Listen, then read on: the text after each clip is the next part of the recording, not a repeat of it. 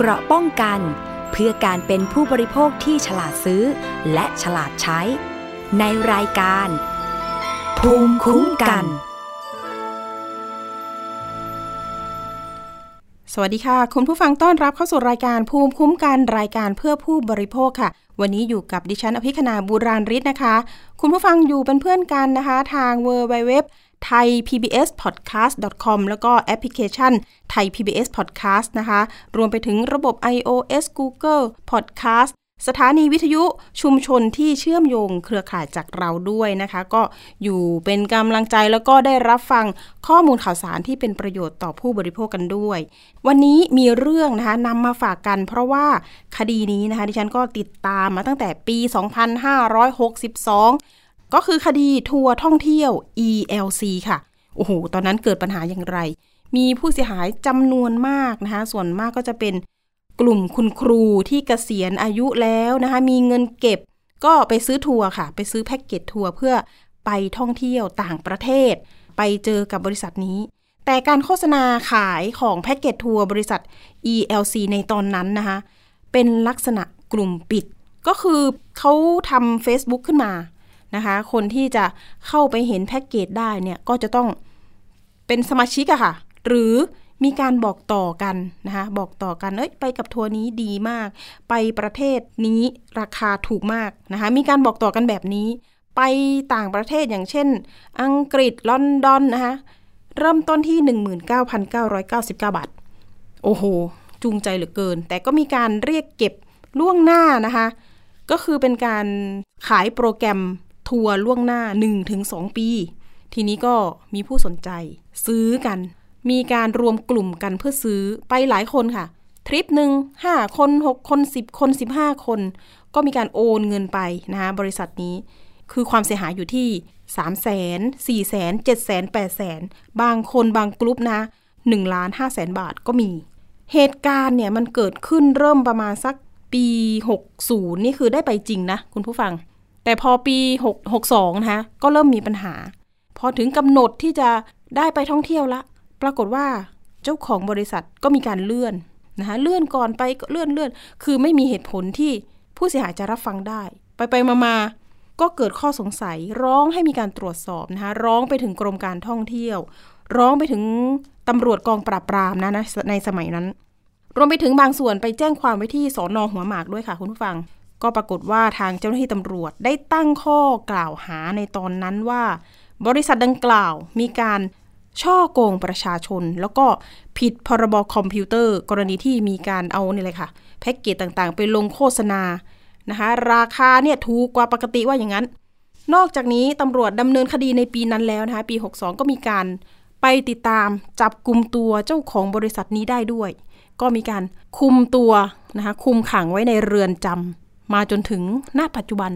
ความคืบหน้าในเรื่องนี้นะคะ ล่าสุดดิฉันก็ได้ติดตาม แล้วก็ได้รับแจ้งเรื่องมาจากตัวแทนผู้เสียหายคนหนึ่งโทรมาบอกว่าไทย PBS เคยติดตามข่าวนี้นะ เรื่องของการขายแพ็กเกจทัวร์แล้วก็ไม่ได้ไป เขาเรียกว่าทัวร์ทิป ล่าสุดจะมีการอ่านคำพิพากษาศาลก็คือศาลอาญารัชดา วันที่ 30 มกราคมที่ผ่านมานี่เอง ดิฉันก็เลย อืม มันน่าจะตามต่อนะ เพราะว่าตอนจบมันจะเป็นยังไง หรือว่าคดีแบบนี้มันจะเป็นโมเดล หรือจะเป็นคดีตัวอย่างได้อย่างไรนะคะดิฉันก็เลยก็เลยไปรับฟังในวันจันทร์ที่ผ่านมาด้วย มีโอกาสได้ไปทำข่าวที่ศาลอาญารัชดาเนาะก็มีการต้องแลกบัตรสื่อมวลชนนะคะการที่จะถ่ายทำตรงตรงหน้าศาลอาญาตรงบันไดตรงนั้นเนี่ยก็ต้องไปแลกบัตรถ่ายทำสัมภาษณ์ ความรู้สึกของกลุ่มผู้เสียหายที่รอนะคะรอความยุติธรรม รอการเยียวยา จากทางตัวผู้ต้องหาเนี่ย ว่าจะได้เงินคืนไหมรวมไปถึงลุ้นค่ะ ว่าคำพิพากษาศาลเนี่ยจะออกมาแบบไหนอย่างไรนะคะพอถึงเวลา9นาฬิกาปุ๊บนะคะทุกคนผู้เสียหายก็เดินขึ้นไปบนชั้น 9 ห้องพิจารณาคดี สักพักนะคะผู้พิพากษาก็มา มานั่งปุ๊บนะคะก็อ่านคำพิพากษา อ่านเพียงสั้นๆว่า คดีอาญายกฟ้อง ส่วนคดีแพ่งทางผู้ต้องหาต้องชดใช้เยียวยา ตามที่ผู้เสียหายเรียกร้อง พร้อมดอกเบี้ยร้อยละห้าต่อปี เสียงผู้เสียหายที่รอคอยนะคะปรากฏว่าคือคดีอาญายกฟ้องนะคะก็รู้สึกอืมทำไมถึงยกฟ้องก็ยังมีข้อกังขาในใจนะคะ เพราะว่าที่ผ่านมาเนี่ยผู้เสียหายมั่นใจว่า การโฆษณาในคอมพิวเตอร์ การที่ขายราคาถูกขนาดนี้ การเก็บเงินล่วงหน้าไปมันหายไปไหนหมดนะคะ ไม่เป็นไร เราไม่วิเคราะห์หรือวิจารณ์ศาลทีนี้มีท่านหนึ่งค่ะ ผู้เสียหายท่านหนึ่งที่อยู่ในห้องพิจารณาคดีวันนั้น ก็ได้ถูกเรียกชื่อออกไปว่า เอ้ยคุณฟ้องแพ่งเนี่ย คุณชนะแล้วใช่ไหมชนะแล้วค่ะ แต่ชนะมา 3 ปีแล้วนะคะ แต่จำเลยเนี่ยเจ้าของบริษัทเนี่ยก็ยังไม่ได้ชดใช้หรือเยียวยาเงินแต่อย่างใดนะคะ ทางผู้เสียหายท่านนั้นก็ยังต้องต้องไปบังคับคดีต่อไป ก็ยังต้องสู้ต่อไปนะคะ ทีนี้ศาลนะถามทางจำเลยต่อหน้าทุกคนเลย ผู้เสียหายทุกคนเลยว่า คุณจะกรุณาคืนเงินหรือเยียวยาผู้เสียหาย ที่ชนะแพ่งคนนี้ได้เมื่อไหร่อย่างไร ทางจำเลยบอกว่า คืนครับ แต่ไม่ใช่เวลานี้โอ้โหผู้เสียหายท่านนั้นแทบจะร้องไห้อะค่ะ แต่อีกส่วนหนึ่งนะคะ คนที่มาเชียร์ทางจำเลยก็มีนะคะ พอศาลอ่านคำพิพากษาว่า คดีอาญายกฟ้องก็มีการ ปรบมือนะคะ อันนี้คือบางส่วนที่มาเป็นกำลังใจให้จำเลยท่านนี้นะคะ ว่าโอ้โหยกฟ้องแล้วพ้นผิด ฉันไม่ใช่จำเลยในสังคม ฉันไม่ได้โกงใคร อันนี้เล่าบรรยากาศในวันนั้นให้ฟัง แต่ก็มีความคิดเห็นหลายอย่างนะคะ ทีนี้ทางทนายใจดีนะคะที่มาช่วยเหลือผู้เสียหาย ตอนนี้ก็ต้องทำตามขั้นตามตอนของข้อกฎหมาย ตอนนี้ได้ยื่นนะคะ อุทธรณ์ต่อศาล ชั้นต้นแล้ว ถือว่าเป็นชั้นต้นอยู่ ยื่นอุทธรณ์แล้วก็คัดค้านการประกันตัว เพราะว่ายังมีอีกหลายคดีที่อยู่ระหว่างการพิจารณา การอ่านคำพิพากษาที่ผ่านมาวันที่ 30 มกราคมเนี่ยเป็นผู้เสียหายกลุ่มแรกนะคะที่ยื่นฟ้องมีประมาณสัก 130 คน แต่บางคนยอมถอนมีแค่ประมาณสัก 10%นะคะ ก็คือเหมือนกับว่าทางคู่กรณีเนี่ยเขายื่นข้อเสนอว่า จะจ่ายเงินคืนแค่ 20-30%หรือคุณจะรับวอยเชอร์ไปท่องเที่ยวกับบริษัทที่เป็นเขาเรียกว่าจดทะเบียนถูกต้อง ในกลุ่มผู้เสียหายเขาเรียกกันว่า บริษัททัวร์พันธมิตรนะคะที่ทางกลุ่มทนายของจำเลยเนี่ยพยายามที่จะแบบเยียวยาแบบนี้นะชดใช้แบบนี้นะ อะไรอย่างนี้ เดี๋ยวเราไปพูดคุยนะกับตัวแทนผู้เสียหายกันหน่อยว่า ที่ผ่านมารอคอยกันยังไงบ้างต่อสู้กันมาแบบไหนบ้างนะคะ ขอขานชื่อว่าคุณเอละกันนะคะ ตัวแทนผู้เสียหายสวัสดีค่ะ คุณเอคะสวัสดีค่ะ ค่ะ โอ้โห คุณเอ เป็นยังไงบ้างวันนั้นที่ได้ไปรับฟังนะคะศาลตัดสินผิดหวังไหมอันนี้ถามตรงๆก็อึ้งเลยค่ะไม่ไม่น่าจะออกมาเป็นแบบนั้น แต่ก็ก็ตกใจมากอะนะคะ เพราะว่าเรามีความหวังมากว่า ว่ามันจะต้องออกไปในแนวที่ที่ควรจะเป็นนะคะก็ก็ตกใจทุกคนก็ตกใจก็ช็อกกันหมดเลยเพ ราะว่าตอนแรกเลยที่ตำรวจส่งส่งสำนวนเนาะให้อายการอายการเป็นคนยื่นฟ้องให้เราใช่ไหมคะถูกต้องก็คือระบุว่าเป็นข้อหาช่อโกงประชาชน ข้อหาผิดพรบคอมพิวเตอร์ ที่เป็นการช่อโกงประชาชนว่าอย่างนั้นเนาะแต่ทีนี้พอมาในรูปแบบนี้เราจะมีแนวทางสู้ต่อยังไงบ้างคะอืมเราก็ต้องสู้ตามที่ทนายเอ่อได้นำทางเราไปนะคะ แล้วก็ เราได้แบ่งแนวทางไว้คร่าวๆเช่นว่า เออหนึ่งช่วยทนาย เราไม่มีความรู้ทางกฎหมาย ทนายต้องการอะไร ต้องการให้เราถ่ายเอกสารอะไรบ้างที่จะมาประกอบการอุทธรณ์เราจัดให้นะคะ แล้วก็ทางด้านกฎหมายเราก็สู้ตามทนายไปก่อน เพราะว่าเราไม่มีความรู้ อันที่สองก็คือ เราก็วิ่งหาสื่อขึ้นมาช่วย และอันที่สามคือ เราก็เข้าไปปรึกษากันในกลุ่มไลน์ว่ามีช่องทางอะไรบ้าง ที่นอกเหนือจากนี้นะคะ ขณะนี้เราก็ เราระดมคนทุกวันค่ะ ระดมความคิดระดมสมองกันว่า มีทางใดบ้างที่เราจะเอยึดเอาความถูกต้องคืนมา ยึดเอาความยุติธรรมคืนมาค่ะ แล้วในกลุ่มตอนนี้ผู้เสียหายนี่เห็นว่ามีกลุ่มลาอยู่หลายกลุ่ม รวมๆแล้วมีผู้เสียหายกี่คนที่รอ รอที่จะได้รับการเยียวยาตรงนี้บ้างคะกี่คนคะอืมถ้าหากว่าพูดเป็นพันคน ถ้าพูดเป็น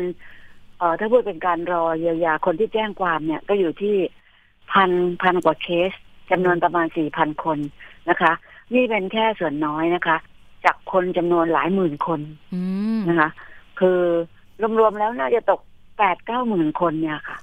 ที่เขารอรอกันอยู่แต่เพียงแต่ว่า คนที่รอก็แบ่งเป็นพวกที่ไม่แจ้งความกับพวกที่แจ้งความ แบ่งเป็นแบบไม่ไม่แจ้งความด้วยก็คือรอค่ะ ทีนี้แล้วคเรื่นองที่ไม่แจ้งความก็แบ่งเป็นสองพวกอีกมคือพวกที่ปรากฏตัวกับพวกที่ไม่ปรากฏตัว นะคะ กระจายกันอยู่ทั่วประเทศ แต่ไม่รู้ข่าวเขาคุยกันที่ไหนอย่างไรอะไรต่ออะไรอย่างเงี้ยนะคะค่ะในตั้งแต่เริ่มต้นมาเมื่อสามสามปีกับสี่ปีที่แล้วเนี่ยนะคะ ตอนที่เราเริ่มแจ้งความกันใหม่ๆเรามีอยู่สองร้อยเก้าสิบเคส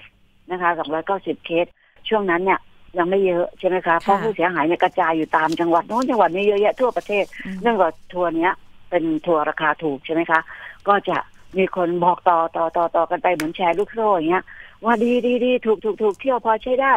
ยังไงก็เป็นครั้งแรกที่เราได้ขึ้นเครื่องบิน เราเก็บบำนาญเก็บเงินไว้เราจะต้องได้ขึ้นใช่ไหมคะค่ะก็ปรากฏว่า รอรอรอกันใช่ไหมคะ ซื้อกันไปซื้อกันไป เอ๊ะ เมื่อโดนเตะออกจากกลุ่ม ถามอะไรก็ไม่ได้ โดนก็เขาเขายึดเงินไปแล้ว อะอืมก็ออกจากกลุ่มไปแล้ว ก็ไม่รู้ข่าวเป็นจำนวนเป็นหมื่นหมื่นคนนะนะคะ ถามว่าเพราะเหตุใดเขาจึงรู้ข่าวแล้วกลับมาช่วยเราแจ้งความ เพราะว่าสื่อเนี่ยค่ะ สื่อมาช่วยเราออกทีวีประมาณหนึ่งสองสามครั้ง สื่อมาช่วยเราทำให้ทุกคนในยหลั่งไหลกันเข้ามา ตอนแรกก็หลั่งไหลกันเอ่อแจ้งความที่จังหวัดใครจังหวัดมันนะคะอำเภอใครตำบลใครก็แจ้งกันเอาเองนะคะ แต่ในที่สุดแล้วสำนวนเนี่ยจะถูกมารวมที่ เอ่อสำนักงานเอ่อขอโทษค่ะสอนอหัวหมากอืมทั้งหมดเพราะว่าเป็นสถานที่เกิดเหตุนะตอนแรกแล้วก็มีคนเข้าไปกองปราบจำนวนที่กองปราบก็มีอยู่ประมาณ สักสามร้อยคนแล้วล่ะ ก็โอนมาหมดเลย โอนมารวมที่นี่หมดเลย แต่สื่อเนี่ยพอเราออกทีวีแล้วเนี่ย สื่อได้ช่วยทำอืมได้บุญมากเลยสื่อเนี่ย ได้ช่วยทำให้คนที่เขาหมดหวังสิ้นหวังเนี่ย ได้กลับเข้ามาอยู่กับพวกเรา ได้เข้ามาแจ้งความพอแจ้งความแล้วเนี่ย ก็จะได้รับการประชาสัมพันธ์ว่าเอาลิงก์ไป เอาลิงก์ไปเข้าห้องนี้ เอาลิงก์ไปเข้าห้องนี้เข้าห้องนี้จนกระทั่งหัวหน้าเคสเนี่ยก็พากันเข้ามาถึงพันเจ็ดร้อยกว่าคน ตอนนี้ก็คือมีนะคะพันเจ็ในดในร้อยคนในกลุ่มผู้เสียหายใช่ที่ค่ะเป็นสูกงลุ่มสุดไลคือพันน์เจ็ดร้อยเจ็ดสิบกว่าคนอ๋อกลุ่มนี้ชื่อว่ากลุ่มทวงเงินค่ะ กลุ่มทวงเงิน แล้วได้เงินไหมคะ มีใครได้ได้เงินยังไหมคะ ไม่ได้เลยค่ะ ยังนะคะ ไม่ได้เลยค่ะ ไม่ได้เลยค่ะกลุ่มทวงเงินจากจากร้อยสองร้อยเก้าสิบเนี่ยก็มาแจ้งความเป็นแจ้งความเป็นพันกว่าเคสใช่ไหมคะ จากนั้นก็พวกเราเนี่ยการนำเนี่ย เราก็ไป DSI เราก็หวังว่าเอ่อ DSI เนี่ยจะช่วย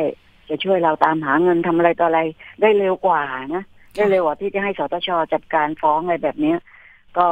ไปไปไป DSI ก็ปฏิเสธปฏิเสธว่าไม่ได้ให้ไปให้นั่นไปเลย ให้ทางสำนักงานตำรวจแห่งชาติ หรือว่าสอนอหัวบางนี่ก็ทำไปเลย เราก็ดิ้นรนเราก็ไปปปงกันเองนะคะ เรื่องมันกระดังสื่อเนี่ยจะช่วยเราค่ะโหมกระพือคุณเอค่ะแม้ว่าจะไม่เยอะมาก อืมแม้ว่าได้จะไม่ค่ะเยอะมาก สื่อไม่มีหลายสำนักเท่าไหร่นะคะ เพราะว่าบางสื่อเนี่ยอาจจะไม่อยากจะบอกว่า ไม่รู้โดนอะไรเข้าไปหรือเปล่า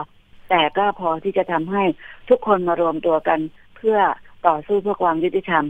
แม้ว่าจะได้เงินหรือไม่ได้เงินก็ตาม เราก็จะต่อสู้เพราะว่ามันจะได้เป็นคดีตัวอย่างกันไปค่ะนะคะ คุณเอเล่าย้อนหลังไปหน่อยค่ะ เริ่มต้นที่เราไปเจอทัวร์นี้แล้วสนใจ แล้วตอนแรก ๆ ได้เดินทางไปท่องเที่ยวจริงๆไหมคะ ได้ค่ะ คืออย่างนี้นะคะ ทัวร์เนี้ยมีมาตั้งแต่ปีห้าหกแล้วนะคะห้าหกห้าเจ็ดห้าแปดห้าเก้าเนี่ย ตอนแรกๆเนี่ยก็ขายทัวร์ราคาปกติ แล้วพอต่อมาเนี่ยก็จะขายถูกถูกถูกถูกลง เริ่มเริ่มเงินเยอะเริ่มเยอะใช่ไหมคะยิ่งเยอะยิ่งขายถูกพอขายถูกลงเนี่ย ถามว่าทั่วๆไปพี่ถ้าพี่ตอบทั่วๆไปเนาะก็คือได้เดินทางอืมบางคนได้ไปยี่สิบหกทริป บางคนได้ไปสามสิบทริปโอ้โหบางคนได้ไปหกสิบทริปต่อปี แน่นอนไหมคะค่ะไปทุกอาทิตย์เลย ไม่ต้องกลับบ้านยกตันวอนอย่างเลยอะไรแบบเนี้ย ยกตัวอย่างประเทศให้หน่อยค่ะว่า ประเทศนี้ขายราคาเท่านี้ซึ่งในความเป็นจริงแล้วมันไม่น่าจะเป็นไปได้อะไรเงี้ยค่ะ อ่ายกตัวอย่างเอาทางไหนก่อน เอายุโรปก่อนอ่าลอนดอนเนี่ย อังกฤษลอนดอนเนี่ยสองหมื่นห้าอเมริกาเนี่ยสองหมื่นห้าอือหือนะคะ ในในช่วงที่กำลังจะปีหกหนึ่งถึงปีหกสองนะ ตอนเนี้ยตอนช่วงเนี้ยก่อนโดนจับสิงหาเนี่ยนะคะอืมหรือปีหรือ62ด้วยด้วยไปถึงปีหกสามด้วยค่ะนะคะ เพราะว่าเขาขายล่วงหน้าด้วยไง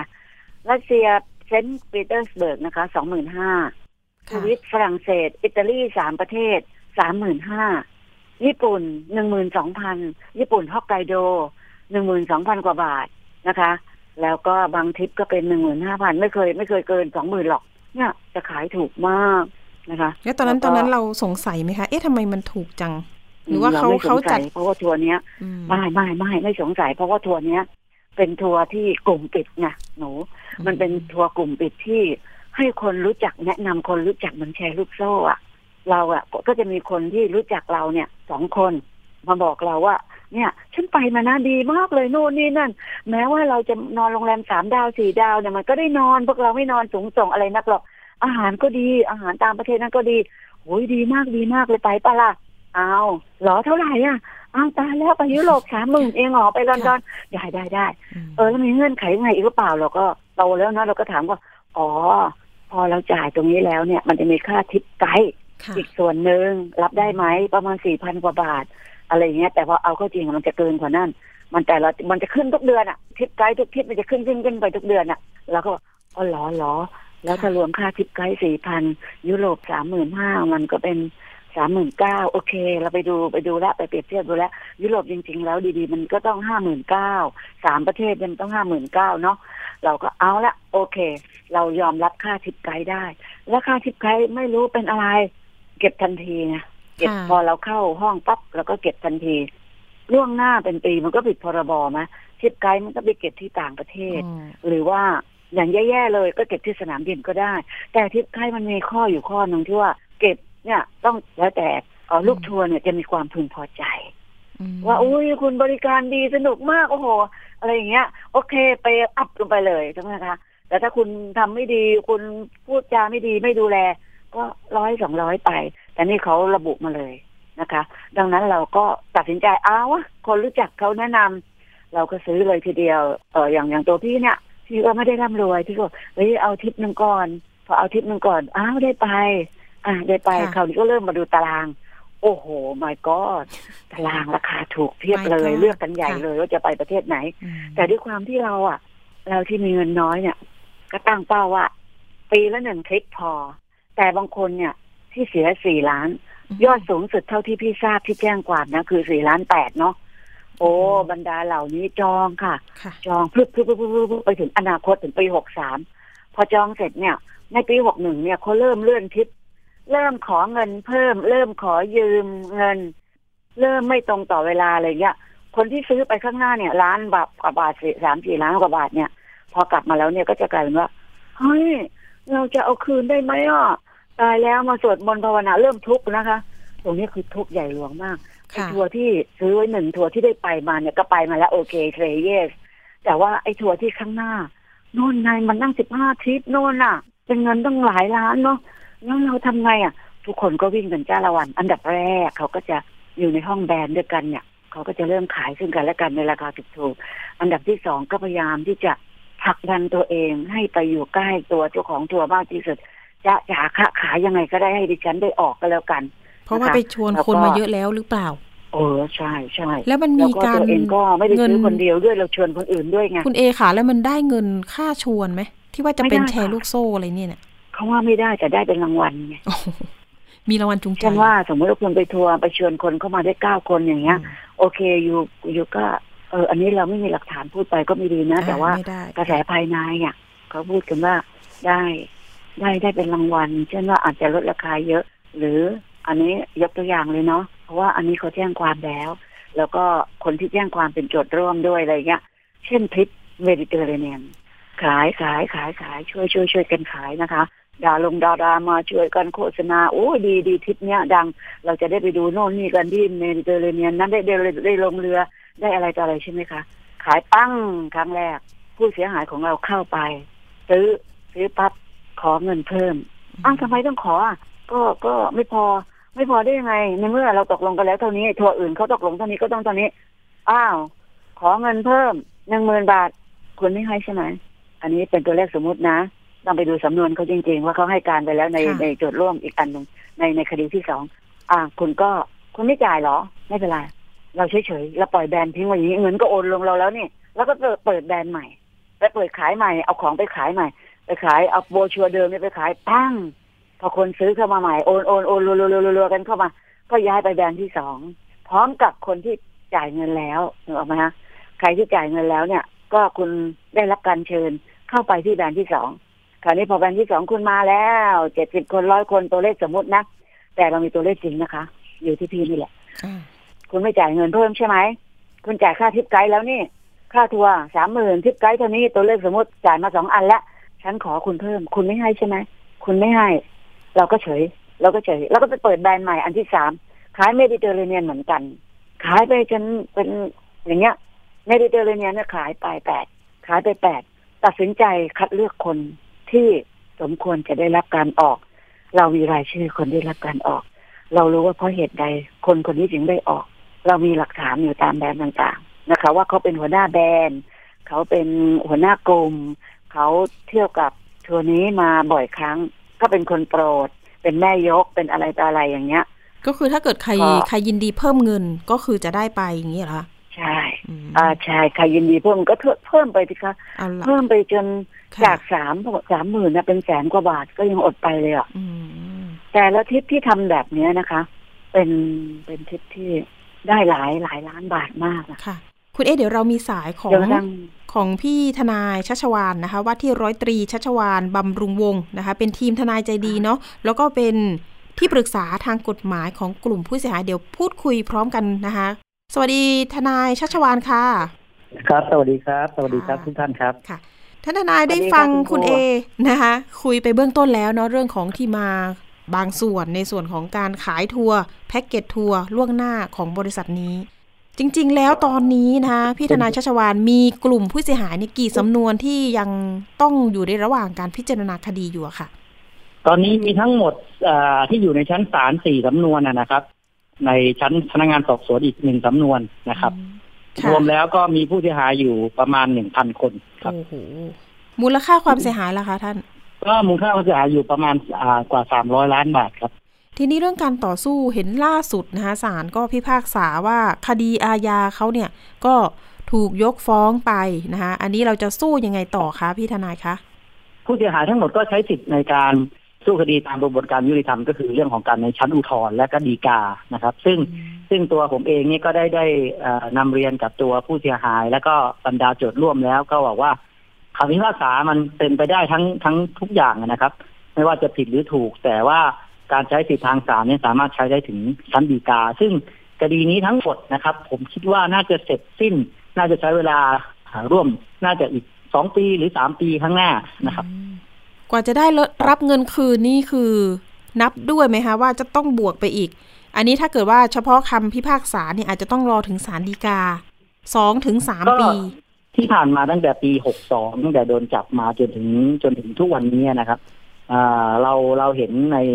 ในชั้นศาลแล้วก็เรื่องของการเยียวยาผู้เสียหายเนี่ยมีน้อยมากนะครับ ไม่ยังไม่ถึง10%ด้วยซ้ำไป หรืออาจจะยังแค่ประมาณสัก5%เท่านั้นสำหรับผู้เสียหายนะครับค่ะน้อยมากเรายังไม่เห็นถึงถึงการแสดงเจตนาในการเยียวยาที่ที่ที่เป็นไปอย่างอย่างชอบธรรมนะครับ เพราะฉะนั้นอ่าโดยเฉพาะโจทย์ร่วม จะมีฉันทามติค่อนข้างจะชัดเจนแล้วว่าจะไม่ได้นำเรื่องของ ความเสียหายทางแพ่งเนี่ยมาเป็นปัจจัยในการที่จะไม่ดำเนินคดีต่อ ก็จะค่ะยังคงดำเนินคดีต่อนะครับ แม้จะไม่ได้รับเงินก็ตาม เพราะทุกวันนี้ก็ไม่ได้รับอยู่แล้วนะครับ ค่ะ คนที่วันนั้นที่ไปฟังร่วมเนาะก็มีคนหนึ่งที่บอกว่าชนะศาลแพ่งนะคะนนทบุรี ก็คือไปฟ้องที่ศาลจังหวัดนนทบุรีในคดีแพ่ง ก็คือชนะแล้วนะก็คือถือกระดาษไปแล้วว่าฉันชนะ แต่ทีนี้ก็ไม่ได้รับการเยียวยาเขาบอกว่าให้ไปบังคับแทบทุกคคดีดีเลยครับแทบทุกอืมคดี สำหรับคดีเกี่ยวกับ ERC ทัวร์เนี่ยนะครับมีหนึ่งก็คือสำนวนหลักก็คือเรื่องของอ่าในชั้นศาลนะครับ ซึ่งมีอยู่ทั้งหมดสี่สำนวนชั้นพนักงานอยู่หนึ่งสำนวนนะครับ แล้วก็มียังมีผู้เสียหายบางรายไปฟ้องเอง จ้างทนายฟ้องเองในคดีอืมอาญาและก็คดีแพ่ง แล้วก็จะมีการไกล่เกลี่ยกัน ถ้าส่วนในส่วนทางแพ่งเนี่ยเท่าที่ทราบก็อ่าคดีผู้บริโภคเนี่ยก็ยังไม่มีใครได้ได้รับการเยียวยาเลยนะครับคดี อันนี้คือตัดสินไปแล้วเหรอคะคคดีทุกผู้คดีครับบริโภคคดีทุกคดีจะเป็นคดีผู้บริโภคหมดอ๋อเพราะฉะนั้นผู้เสียหายทุกรายนะครับ ทุกรายในในที่นี้ก็ดีหรือผู้เสียหายที่เกิดขึ้นใหม่ ยังไม่ได้ฟ้องคดีสามารถยื่นร้องต่อศาลฟ้องศาลนะครับ เป็นคดีผู้บริโภค ซึ่งไม่มีค่าใช้จ่ายในค่าธรรมเนียมศาลเลยแม้แต่บาทเดียวนะครับ รวมทั้งค่าส่งมงส่งหมายอะไรต่างๆนะครับค่ะ แต่ก็นั่นแหละครับ อย่างที่อย่างที่พี่กรณ์ว่าคือก็ได้แต่กระดาษมาแผ่นหนึ่งไม่สามารถบังคับคดีได้ เพราะตอนนี้ทรัพย์สินของตัวจำเลยเองก็ถูกอายัดไปที่ปปงแล้วทรัพย์สินที่ยึดมาเนี่ยก็คือตอนนี้ยังไม่ได้มีการเอ่อหยุดในการสืบทรัพย์ใช่ไหมคะพี่ทนายซึ่งก็ยังมีในเรื่องของการยึดมาตามที่ตามที่เป็นข่าวนะเจ็ดสิบกว่าล้านแปดสิบล้านนะนะครับนะแต่ว่าก็ยังไม่สามารถที่จะมาเฉลี่ยเฉลี่ยทรัพย์ได้ เพราะยังไม่มีคำพิพากษาในส่วนของอา ทางด้านอ่าคดีฟอกเงินนะครับค่ะและมันยังถูกอายัดอยู่ เพราะฉะนั้นไม่สามารถที่จะเอาทรัพย์ตรงนั้นเอาออกมาขายท่าตลาด แล้วก็เอาไปชดใช้หนี้ให้กับเจ้าหนี้ที่ชนะคดีแล้วนะครับ รวมทั้งถึงคดีที่มีการพิพากษานี้แล้วด้วยนะครับ ซึ่งคำพิพากษาก็คือโอเค ยกฟ้องในส่วนของอาญาส่วนทางแพ่งก็ยังต้องรับผิดชอบอยู่ ซึ่งเป็นอำนาจของศาลที่จะพิพากษาเช่นนั้นได้อยู่แล้วครับผมอืมแต่แต่ทีนี้การอายัดของปปงเนี่ยพออาญามันถูกยกฟ้องไปเนี่ย คือทรัพย์สินเหล่านั้นมันยังยังต้องสามารถยึดไว้ได้ใช่ไหมคะต้องยึดไว้ได้ครับ ยึดไว้ได้ เว้นแต่ว่าตัวจำเลยสามารถชี้แจงที่มาที่ไปของทรัพย์เหล่านั้นได้ เขาถึงจะถอนให้เป็นรายรายๆไปนะครับ ทีนี้ตอนนี้เขาทำเรื่องในการประกันตัวไหมคะ พี่ทนายชัชวันอันนี้อันนี้เอ่อโดยปกติแล้วนะครับ ก็เป็นสิทธิอ่าสำหรับคดีแรกที่ศาลพิพากษายกฟ้องไปก็ไม่ต้องประกันตัว ก็สามารถปล่อยตัวได้เลยนะครับ แต่เนื่องจากว่า คดีดังกล่าวเนี่ย มันมีอีกสามอีกสามจำนวนที่อยู่ในศาลตอนนี้นะครับ ก็มีมีอ่าสำนวนที่สองสำนวนที่สามและสี่นะครับ อ่า อีกสองสำนวนนะครับ อีกสองสำนวนที่อยู่ในชั้นศาลเนื่องจากว่าสำนวนที่สามกับที่สี่เนี่ยเขารวมเป็นศาลท่านท่านอ่าอนุญาตให้รวมเป็นสำนวนเดียวกัน เพราะฉะนั้นในสำนวนที่สามจะเหลืออีกสองสำนวนก็คือสำนวนที่สองกับสำนวนที่สามสี่ยังอยู่ในระหว่างการสืบพยานอยู่ เพราะฉะนั้นก็ยังไม่มีคำพิพากษา แล้วอีกอย่างหนึ่งคือสามารถยื่นได้นะครับ ตัวจำเลยเองก็สามารถยื่นได้ตามสิทธิตามกฎหมายอยู่แล้วแต่ทางส่วนร่วมก็มีมตินะครับ ว่ายังไงก็ยังยื่นคัดค้านเหมือนเดิมนะครับ ก็คือวันที่30ที่ผ่านมานี่ก็คือสำนวนแรกใช่ไหมคะในการพิพากษาใช่ครับแล้วก็เหลืออีก3สำนวนเนาะแล้วก็ต่อไปเห็นว่าสามเมสำนวนษายนจะนัดนะคะกลุ่มที่สองในการพิพากษาฟังคำพิพากษาอีกครั้งหนึ่ง ไม่ครับยังครับยังอ๋อสืบอีกยังสืบพยานอีกอ่าสำนวนที่สองน่าจะอีกประมาณเกือบร้อยปากอะครับ เมษาไหมคะ เห็นระบุวันนั้นกัน เมษายนนี้ไหมใช่ครับ ใช่ครับ อืมโดยประมาณ อ่าโดยประมาณ ยังมีการสืบยังยังไม่มีการสืบพยานทำร้อยคำพิปากพากษาครับ ค่ะ ครับ ยังมีการสืบพยานอีกหลายหลายเป็นร้อยปากเลยครับอืมเพราะฉะนั้นคำพิพากษาคำพิพากษานี่อีกนานครับสำหรับสำนวนที่สองกับสำนวนที่สามอีกนะครับนานน่าจะไม่ใช่เมษายนไหมฮะ น่าจะเมเกิษานยนจะเป็นเรื่องของการสืบสืบพยานครับ เป็นการสืบพยานจำเลยในในสำนวนที่สามและสี่ครับ คือสองสามสี่ตอนนี้เนี่ยถ้าเกิดรวมจำนวนคนที่ฟ้องนี่สักประมาณกี่คนคะกี่ร้อยคน ก็ร่วมพันคนเอ่อร่วมเป็นผู้เสียหายเราเราเรียกว่าเป็นผู้เสียหายประมาณหนึ่งหนึ่งพันคนครับ ประมาณหนึ่งพันคน และมีโจทย์ร่วมที่เข้าไปเป็นโจทย์ร่วมนะครับที่อยู่ประมาณหนึ่งร้อยคน นะครับอ๋อที่อยู่ในความรับผิดชอบของของทางกลุ่มทนายเจดีนะครับโจทย์ที่เข้าไปร่วมช่วยเหลือเกี่ยวกับคดีนี้นะครับ ค่ะ ก็คือต้องมาลุ้นกันว่า เอ๊ะมันจะพิพากษาเหมือนสำนวนแรกหรือเปล่า ใช่ไหมคะก็ต้องต้องนำเรียนอย่างนี้นะครับ การพิพากษาเนี่ยค่ะศาลมีอิสระซึ่งกันและกันนะครับ อาจจะอันเป็นแนวเป็นอะไร คือคือคือไม่ใช่ว่าพิพากษาตรงนี้แล้วจะต้องพิพากษา อีกอันหนึงจะต้องเหมือนกันไม่ไม่ไม่ใช่นะครับ ในในกระบวนการยุติธรรมไม่ใช่อย่างนั้นนะครับนะขึ้นอยู่กับก็พเข้าใจยานหลัแล้กวฐาน เนื่องค่ะจากโอเคสำนวนที่หนึ่งอาจจะมีความบกพร่องในเรื่องของการพยานหลักฐาน หรืออาจจะนำสืบไม่ไม่ครบถ้วนสมบูรณ์ ก็ได้ หรือพยานหลักฐานที่นำส่งเข้าไปในชั้นศาลเนี่ยยังไม่เพียงพอนะครับ ที่จะสามารถลงโทษกับตัวจำเลยได้ แต่ในสำนวนที่สองอาจจะมีพยานหลักฐาน นะครับ ที่แน่นกว่าหรือแล้วก็สามารถนำสืบได้ได้กระจ่างชัดมากกว่า เพราะฉะนั้นและอีกอย่างหนึ่งนะครับ เรื่องของคดีนี้มันเป็นเรื่องของการกระทำที่ต่างกรรมต่างวาระกัน เพราะฉะนั้นอันนี้ไม่โกง อันนี้อาจจะโกงเนี่ยหรอกไหมฮะวันนี้ไม่โกงวันพรุ่งนี้อาจจะโกงก็ได้ ซึ่งขึ้นอยู่กับอ่าพยานหลักฐานที่ซึ่งซึ่งจะอยู่ในในการสืบพยานครั้งต่อไปนะครับอืมส่วนของอาสำนวนที่หนึ่งเนี่ยที่มีการยกฟ้องเนี่ย ทางโจทย์ร่วมแสดง อย่างชัดเจนแล้วครับว่าจะมีการอุทธรณ์อย่างแน่นอนครับผมก็ยังต้องสู้ต่อ คุณเอคะยังสู้ต่อเนาะยังไม่ท้อเนาะใช่ค่ะยังสู้ต่อค่ะยังไม่ท้อค่ะอ๋อแล้วเรื่องของเหตุผลนะคะ ในในกรณีที่มีการยกฟ้องนี่มีการไปขอคัดสำนวนหรือยังคะขอคัดเรียบร้อยแล้วค่ะ อืมยังไม่ได้ขเนาะอคัดสำเนาค่ะค่ะเอ่อคำพิพากษาเรียบร้อยนะคะค่ะแล้วก็คำให้การเบิกความของทั้งสองฝ่ายทั้งฝ่ายเราแล้วก็ฝ่ายเขาด้วยเอามายันกันนะ พี่ทนายชัชวานคะอยากจะให้ฝากถึงกรณีถ้าอะมีเคสลักษณะคล้ายกันนะคะในเรื่องของการซื้อแพ็กเกจทัวร์ก็ดีหรือว่าสินค้าต่างๆ ถ้าเกิดเป็นคดีผู้บริโภคเนี่ยเริ่มต้นเลย ผู้เสียหายจะต้องไปยื่นที่ไหนอย่างไรนะคะที่จะแบบเอ้ยขึ้นศาลไม่ต้องมีค่าใช้จ่ายอะไรแบบนี้ค่ะครับอย่างนี้นะครับ คือง่ายมากง่ายง่ายมากไม่ต้องมีทนายนะครับ ในคดีที่เป็นเกี่ยวกับการอย่างนี้การซื้อขายโดยที่เราเป็นผู้ซื้อนะ นะครับเขาเรียกว่าเป็นคดีผู้บริโภคนะครับฝากไปเลยอย่างซื้อของซื้อสินค้าอะไรต่างๆ เนี้ยสินค้าไม่ตรงปกมั่ง หรือเนี้ยการซื้อทัวร์แบบเนี้ยแล้วไม่ได้ไปเดินทัวร์เนี่ย ไม่ได้ไปทัวร์จริงเนี่ย สามารถไปยื่นนะครับ ยื่นคำฟ้องต่อศาลคุณสามารถเดินไปที่ศาลได้เลยนะครับ แล้วเอาพยานหลักฐานต่างๆ เนี่ย ที่คุณมีอยู่เนี่ย ไปยื่นต่อศาลที่อยู่ใกล้บ้านที่ภูมิลำเนาของเราตั้งอยู่นะครับ ที่เราโอนเงินเนี่ยนะครับ ไปยื่นที่ศาลแล้วก็จะมีเจ้าหน้าที่ประชาสัมพันธ์นะครับ แนะนำนะครับ เป็นอย่างดีเลยนะครับค่ะก็จะมีการเขียนเขียนร่างฟ้อง หรืออาจจะมีอ่าลักษณะของการคำฟ้องที่ที่เป็นสำเร็จรูปอะนะครับค่อนข้างจะให้แล้วก็คำฟ้องไม่ไม่ยาวครับ เขียนก็คือจะสองหน้ากระดาษแค่นั้น แล้วก็ยื่นให้ศาลค่ะสำคัญที่สุดก็คือจะต้องมีข้อมูลหลักฐานเกี่ยวกับที่อยู่และตัวตน เช่นบัตรประชาชนของ ห้างร้านเอ่อหรือนิติบุคคลของห้างร้านหนังสือรับรองของห้างร้านนั้นๆที่เขาเป็นจำเลยอะนะครับ อย่างเช่นต้องไปคัดทร14 ก็คือไปขอคัดที่อำเภอว่าอ่านายกอไก่เนี่ยเขามีที่อยู่อยู่ที่ไหนที่จะต้องส่งหมายเรียกเขาไปนะครับ หรือบริษัท A เนี่ยอ่าอยู่ที่ไหนก็ไปขอคัดตามธนาคารก็ได้หรือที่อ่าทะเบียนพาณิชย์จังหวัดก็ได้อำเภอก็ได้นะครับอืมแล้วก็ไปยื่นต่อศาลว่านี่ดิฉันจะมาฟ้องคนนี้ค่ะดิฉันซื้อทัวร์แล้ว ไม่สามารถเดินทางออกได้ค่ะก็มาฟ้องเป็นคดีผู้บริโภค และเขาก็จะทำอ่าหมายเรียกให้กับตัวจำเลยไปมาที่ศาลนะครับค่ะแล้วมานัดไกลเกลี่ยกันหรืออะไรอย่างเงี้ยนะครับ ที่สำคัญก็คือไม่ต้องเสียค่าบริการเลยแม้แต่บาทเดียวย้ำนะครับ ย้ำนะครับ อันนี้เป็นคดีผู้บริโภคไม่เสียค่าบริการเลยครับ ถ้าใครบอกว่าต้องเสียค่าบริการนี้ อันนี้ผิดละนะครับผิดละแล้วก็ไม่จำเป็นต้องใช้ทนายความก็ได้นะครับอืมเนาะเราก็เสีแต่ยถ้ามีเงินแต่ไปถ้ามีแล้วที่ปรึกษาทนายความก็ดีครับ ติดต่อมายังยังทางกลุ่มทนายเจดีก็ได้ที่มีอยู่ทั่วประเทศนะครับค่ะหรือผ่านทางรายการไทยดีก็ได้นะครับนะเราก็ยินดีให้คำปรึกษาโดยที่เป็นที่นะครับอืมเรื่องเกี่ยวกับคดีผู้บริโภค อันนี้มีช่องทางการติดต่อใช่ไหมคะ หลังครับไมมีครับหรือว่ามีครับจะให้ได้เลยคะพี่ทนายชัชวานให้ค่ะผ่านผ่านทางบทางสำนักข่าวก็ได้นะครับ หรือว่าค่ะหรือผมให้ให้เบอร์ไว้ก็ได้ ที่รายนะครับการนี้ก็ได้นะคะ ภูมิคุ้มกันรายการเพื่อผู้บริโภคนะคะ เอาละวันนี้ก็เป็นกำลังใจใช่ครับให้คุณอันนี้เอตรงเลย นะคะผู้เสียหายก่อน แล้วก็รวมไปถึงทีมทนายใจดีที่ยังอยู่นะคะ เคียงข้างกับผู้เสียหายกับประชาชนยังอยู่เนาะครับอยู่มาตั้งแต่ปีหกสองนะครับ แล้วคิดว่ายังอยู่น่าจะค่ะผมว่าไม่น่าจะเกินปีคดีนี้ได้จะจบ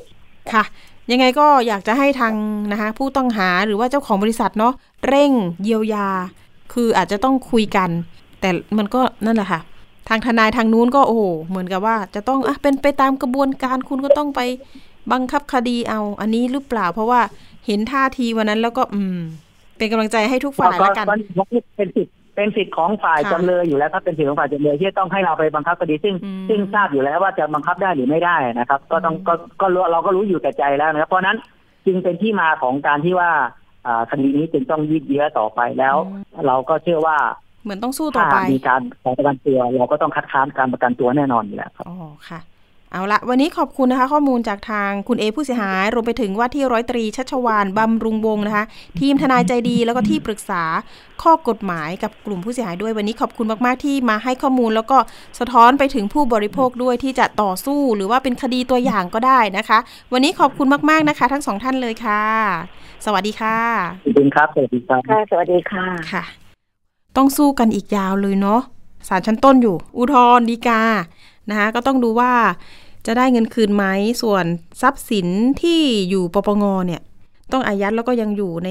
ความดูแลของเจ้าหน้าที่นะคะ อาจจะเป็นความหวังหนึ่งเนาะอีกสองสามปีเนี่ย ถึงจะคืนให้แก่ผู้เสียหายได้หรือไม่อย่างไรก็ต้องติดตามกันต่อ เพราะว่าเรื่องนี้ยาวแน่ๆเลยค่ะ เป็นคดีโมเดลที่กรมการท่องเที่ยวเขาเป็นคดีตัวอย่างที่ไปเข้มงวดกวดขันกับบริษัทที่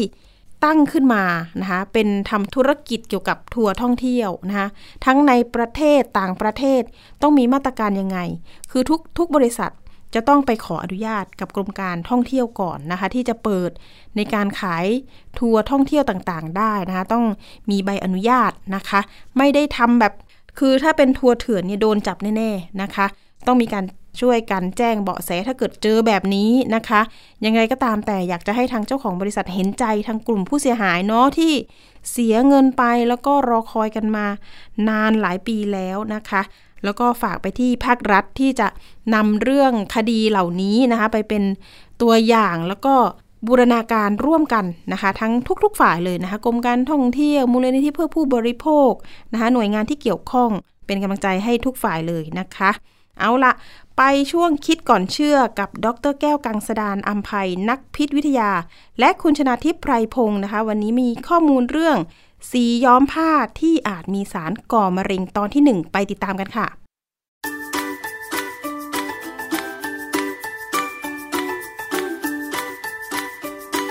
ช่วงคิดก่อนเชื่อ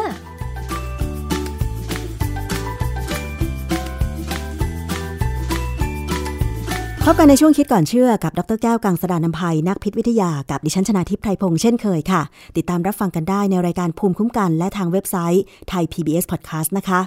วันนี้ค่ะเรามาคุยเกี่ยวกับเรื่องที่ใกล้ตัวของเรามากๆค่ะ เรื่องของเสื้อผ้า แต่ใครจะคิดบ้างว่า สีย้อมผ้าในเสื้อผ้าที่เราใส่เนี่ยอาจจะมีสารก่อมะเร็งก็เป็นได้ พูดอย่างนี้แล้วคุณผู้ฟังอย่าเพิ่งตกใจนะคะ เรามาดูข้อมูลกันก่อนค่ะคุณผู้ฟัง บางคนเนี่ยชอบซื้อเสื้อผ้าใหม่มา ไม่ซักใส่เลย ก็มักจะมีข้อความติดตลกว่า ก็คือเสื้อผ้าใหม่ไง ซื้อมาปุ๊บก็ต้องใส่เลย แต่คุณผู้ฟังคะต่อไปถ้าฟังเรื่องนี้แล้วอาจจะต้องเปลี่ยนความคิดค่ะว่า ถ้าซื้อเสื้อผ้าชุดใหม่มา ก็ต้องซักก่อน เพื่อสารบางอย่างที่อาจจะติดมากับเสื้อผ้าชิ้นนั้น เช่น สีย้อมผ้าค่ะคุณผู้ฟัง เพราะว่ามีการ สุ่มนะคะ เก็บตัวอย่างเสื้อผ้าโดยเฉพาะชุดชั้นใน จากนิตยสารฉลาดซื้อ แล้วก็ส่งชุดชั้นในเหล่านั้นเนี่ยไปห้องปฏิบัติการเพื่อหาว่า สีที่ติดมากับเสื้อผ้านั้นเนี่ยมีสารที่ก่อให้เกิดอันตรายอะไรบ้าง เรื่องของสีย้อมผ้าไม่ใช่เรื่องเล็กๆนะคะคุณผู้ฟัง เพราะว่าในกระบวนการย้อมผ้าเนี่ยมันมีการใช้สารที่ เป็นสารก่อมะเร็งค่ะ ซึ่งเรื่องนี้จะเป็นอย่างไร เรามาฟังกับอาจารย์แก้วนะคะ อาจารย์คะเรื่องของสีย้อมผ้า ที่อาจจะมีสารก่อมะเร็ง อยากจะถามอาจารย์ตั้งแต่ต้นเลยค่ะ กระบวนการทางเคมีของการทำสีย้อมผ้าจนนำมาย้อมผ้า มันทำให้เกิดสารก่อมะเร็งได้ยังไงคะอาจารย์ มันจะมีคำอยู่สองคำคือคำว่า aromatic amine กับ azodine aromatic amine เนี่ยเป็นสารตั้งต้น ซึ่งส่วนใหญ่เนี่ย เป็นสารที่ค่อนข้างอันตราย หลายชนิดเนี่ยเป็นสารก่อมะเร็งหรือก่อกลายพันธุ์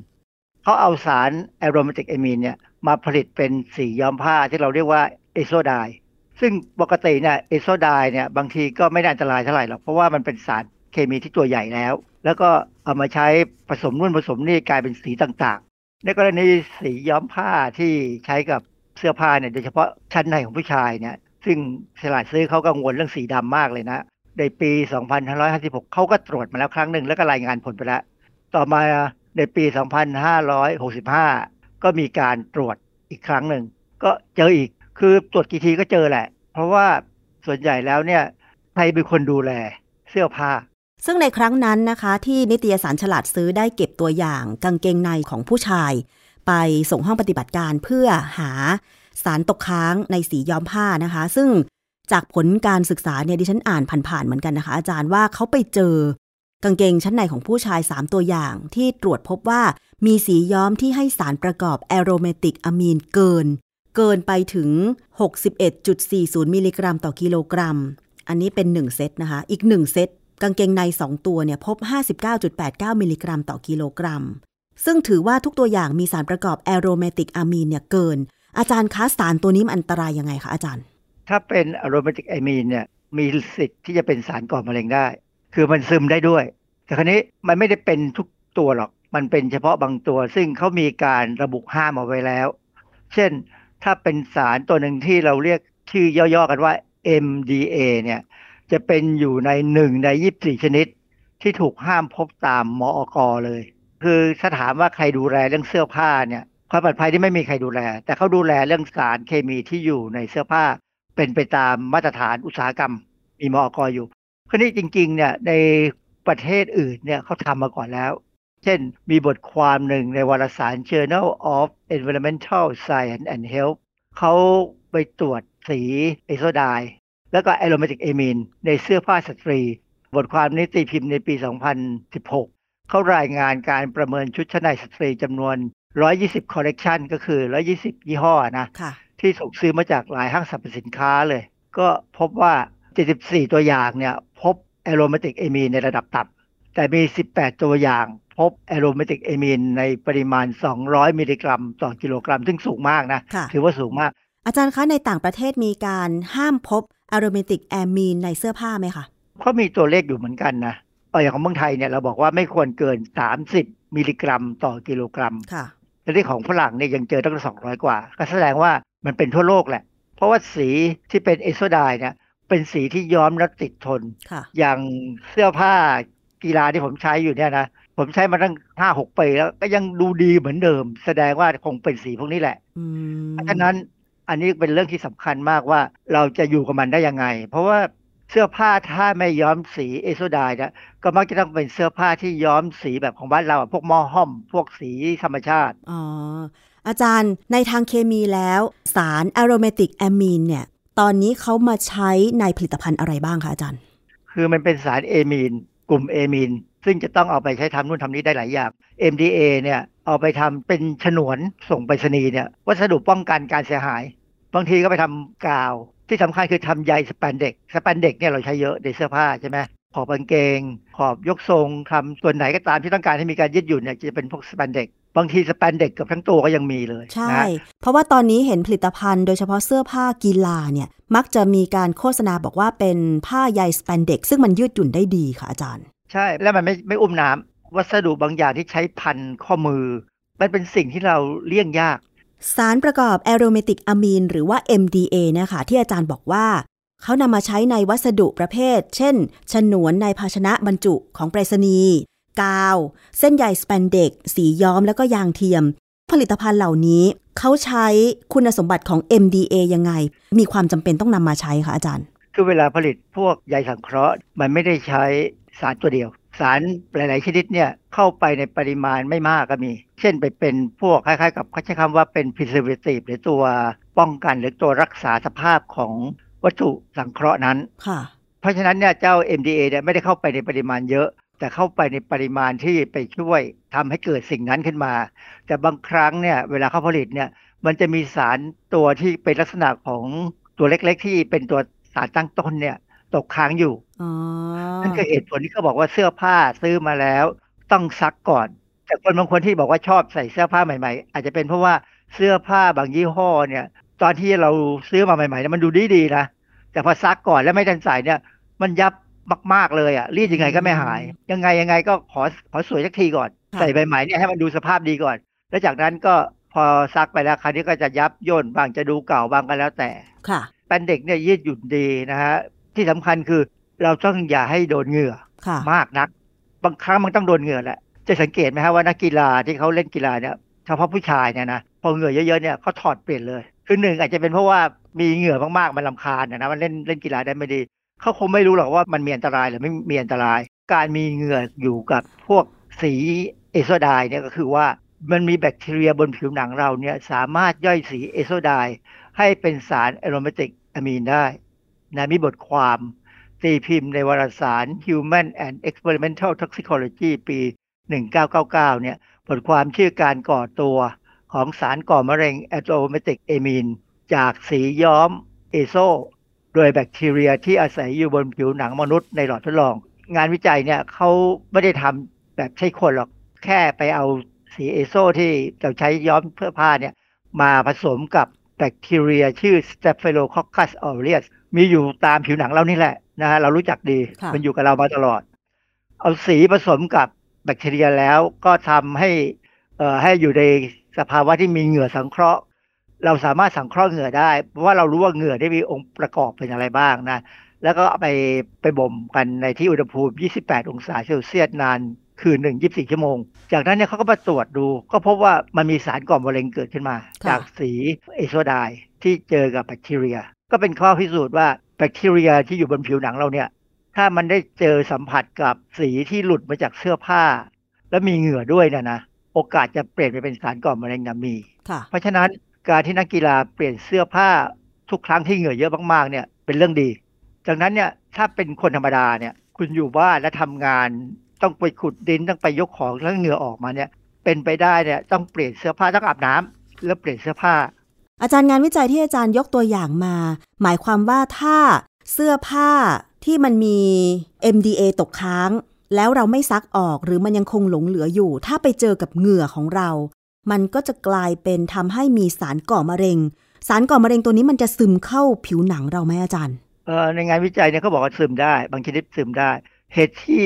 มันเป็นสารก่อมะเร็งได้ก็เป็นเพราะว่าแบคทีเรียที่อยู่ผิวหนังเรา ดังนั้นเนี่ยถ้าเรารักษาความสะอาดเราร่างกายให้ให้ดีเนี่ยนะแบคทีเรียที่เปลี่ยนแปลงได้เนี่ยมีน้อยเนี่ยมันก็ลดความเสี่ยงไปได้อันหนึ่งดังนั้นเนี่ยเราถึงแนะนำกันว่าถ้าเหงื่อออกต้องอาบน้ำ ฝรั่งบางทีเขาไม่เข้าใจนะฝรั่งเนี่ยบางทีเหงื่อออกเขาก็ไม่อาบน้ำเพราะมันหนาว แล้วเขาก็ไม่ได้รู้เรื่องพวกนี้ ดังนั้นการที่คนไทยเนี่ยอาบน้ำเช้าเย็นไปอย่างน้อยเนี่ย มันเป็นเรื่องดีค่ะ อาจารย์คะในเมื่อเราหลีกเลี่ยงเสื้อผ้าที่มีการย้อมสีซึ่งมีสารประกอบ MDA จะให้คำแนะนำยังไง เพราะว่าเท่าที่ดิฉันเห็นมาเส้นใยสแปนเด็กเนี่ย ตอนนี้ใช้กันไปทั่วเลยนะคะ ไม่ว่าจะเป็นอิลาสตินที่ใช้ทำขอบกางเกง หรือว่าถุงเท้ามันก็มีขอบที่เป็นอิลาสตินยืดหยุ่นได้อยู่ เราจะหลีกเลี่ยงยังไง ต้องซักก่อนแน่ๆซื้อมาซักก่อน แล้วถ้ามันยับก็รีดมัน จากนั้นเนี่ยในขณะที่ใช้จะบางครั้งมันก็หลุดมาได้ค่อยๆ หลุดออกมาได้ ก็ต้องอย่าให้เจอเหงื่อมากนัก คืออย่างไงอะวันหนึ่งต้องเปลี่ยนเสื้อผ้าแล้วนะ อย่าไปใช้แบบหน้า A หน้า B นะค่ะต้องพยายามซักเปลี่ยนทุกวัน แล้วถ้าเหงื่อเยอะจริงๆต้องเปลี่ยนเลย หรือว่าเราจะหันไปใช้เสื้อผ้าที่ไม่มีเส้นใยสแปนเด็ก หรือว่าสีย้อมผ้าเคมีดี ประเด็นคือมันต้องใช้กระดุมต้องใช้อะไรหลายอย่าง ซึ่งไม่สะดวกเท่าสแปนเด็กนะใช่การที่จะเข้ารูปได้ถ้าทำให้มันรัดอยู่ได้เนี่ยนะเพราะฉะนั้นเนี่ยถ้าเรากลับไปใช้อย่างเก่าได้มันก็ดีมันจะถูกแต่ว่าเสื้อผ้าที่เป็นธรรมชาติจริง ๆ เนี่ยซักแล้วแห้งยากอืมพอแห้งยากเนี่ยมันมักจะมีกลิ่นกลิ่นอับค่ะ อาจารย์คะแต่ว่าถ้า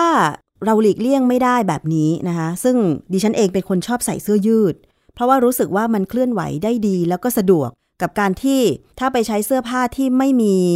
ขอบยางยืดหรือว่าไม่ยืดเนี่ย อย่างเช่นผ้าถุงแบบโบราณเนี้ยไม่สะดวกแน่นอนนะอาจารย์ ก็กำลังคิดว่าหน่วยงานที่เขาดูแลเรื่องสีย้อมผ้าเนี่ยตอนนี้เขาก็มีการกำหนดว่าห้ามพบ MDA ในผลิตภัณฑ์ทุกชนิดแล้วใช่ไหม แต่ทำไมเมื่อผลทดสอบของนิตยสารฉลาดซื้อออกมา ยังพบว่ามี MDA เกินอยู่ แบบนี้เราจะทำยังไงฮะอาจารย์ ที่พบเนี่ยก็เป็นเพราะว่าเราเราไม่มีหน่วยงานไปสุ่มตรวจ มันไม่เหมือนอาหารนะค่ะอาหารเนี่ยบางอย่างเนี่ยยังมีการสุ่มตรวจ แต่เสื้อผ้าเนี่ยไม่เคยได้ข่าวว่ามีการสุ่มตรวจ เราขาดหน่วยงานนี้หรือเปล่าไม่รู้เราอาจจะมีหน่วยงานที่ดูแล บอกว่าดูแลผู้บริโภค แต่ไม่เคยทำอะไรพวกนี้ก็มีใช่ไหมค่ะเพราะฉะนั้นคือเสื้อผ้ามันมีเยอะแล้วใช่ในสิ่งที่น่าสนใจอย่างหนึ่งคือเสื้อผ้าเก่าเนี่ยก็ไม่ได้หมายความว่าจะไม่มีมันหลุดออกมา เพราะฉะนั้นถ้าต้องไปตรวจทั้งหมดเนี่ยผมว่ามันเรื่องใหญ่นะ แต่สี azo เนี่ยถูกเปลี่ยนไปเป็น aromatic amine ได้อ๋อค่ะด้วยแบคทีเรียได้ตาม หรือว่าบางครั้งเนี่ยสี azo มันมีการปนเปื้อนคือตกค้างของ aromatic amine เพราะฉะนั้นมันก็ขึ้นอยู่คุณภาพสีด้วยแหละ คือคุณภาพสีย้อมบางอย่างเนี่ยเขาอาจจะผลิตจนไม่มีการตกค้างของ aromatic amine ใช่ไหมอืมก็จะเป็นสีที่คุณภาพดีค่ะแต่ว่าราคาก็คงจะแพง ถ้าผลิตง่ายๆหน่อย ไม่แพงนักก็อาจจะมีการตกค้างของแอโรมาติกเอมีนสูงกว่าอือฮึ ซึ่งอันเนี้ยเราอาจจะต้องเอามาซักให้ดีคือต้องเมื่อก่อนนี่ผมซื้อมาผมก็แค่ซักน้ำธรรมดาใช้ผงซักฟอกนิดหน่อย แต่หลังๆนี่พอดูข่าวพวกนี้แล้ว ผมก็มีความรู้สึกว่า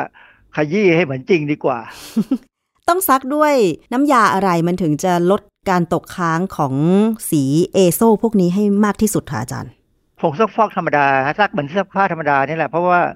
ก็ซักไปมันก็หลุดออกมา เสื้อผ้าบางยี่ห้อนะ บางชนิดเนี่ยนะซักกี่ทีก็ตกเหมือนเดิม ตกอืมคือตกทุกครั้งอะค่ะตกเท่าเดิม ผมก็เออ สีมันก็ค่อยจืดไปเรื่อยค่ะๆแต่สีที่มันไม่จืดเนี่ย ผมไม่แน่ใจว่าทำไมไม่จืดไม่ไม่หลุดเลยมาเลย หรือว่าเป็นสีที่ดีก็ไม่รู้อืมคือสีก็ยังสดใสเหมือนเดิมอยู่ แต่ถ้าหลีกเลี่ยงดีที่สุดก็คือ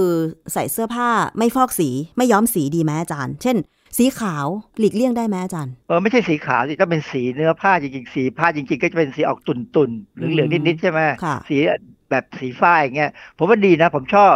เพียงแต่ว่าคือฝ้ายเนี่ยมันมีเบอร์ของเขา ถ้าเป็นเบอร์ใหญ่เนี่ยมันจะหนาค่ะถ้าเบอร์เล็กมันจะเป็นได้เส้นเล็กบางคือของเส้นเล็กเนี่ยจะแพงอืมถ้าเป็นเบอร์ใหญ่ๆเนี่ยมันก็จะหยาบพอสมควรแล้วเวลาโดนเหงื่อเนี่ยมันอุ้มเหงื่อเยอะเกินไปบางทีซักยาก ก็ไม่เหมาะกับอากาศในเมืองไทยอีกที่ส่วนใหญ่จะร้อนนะอาจารย์ ถูกต้องเลยคือมีผ้าซับเหงื่อมันก็ดีนะมันก็เย็นนะแต่ว่าต้องเปลี่ยนบ่อยค่ะ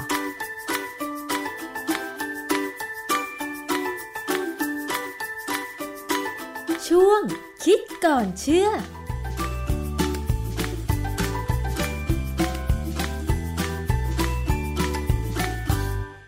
ขอบคุณข้อมูลจากคิดก่อนเชื่อค่ะ วันนี้หมดเวลาสำหรับอภิคณาบูราริศแล้วนะคะ เจอกันตอนหน้าวันนี้สวัสดีค่ะ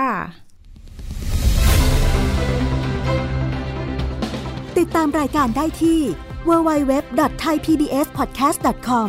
แอปพลิเคชัน ไทย PBS Podcast หรือฟังผ่านแอปพลิเคชัน Podcast ของ iOS Google Podcast Android Podbean SoundCloud และ Spotify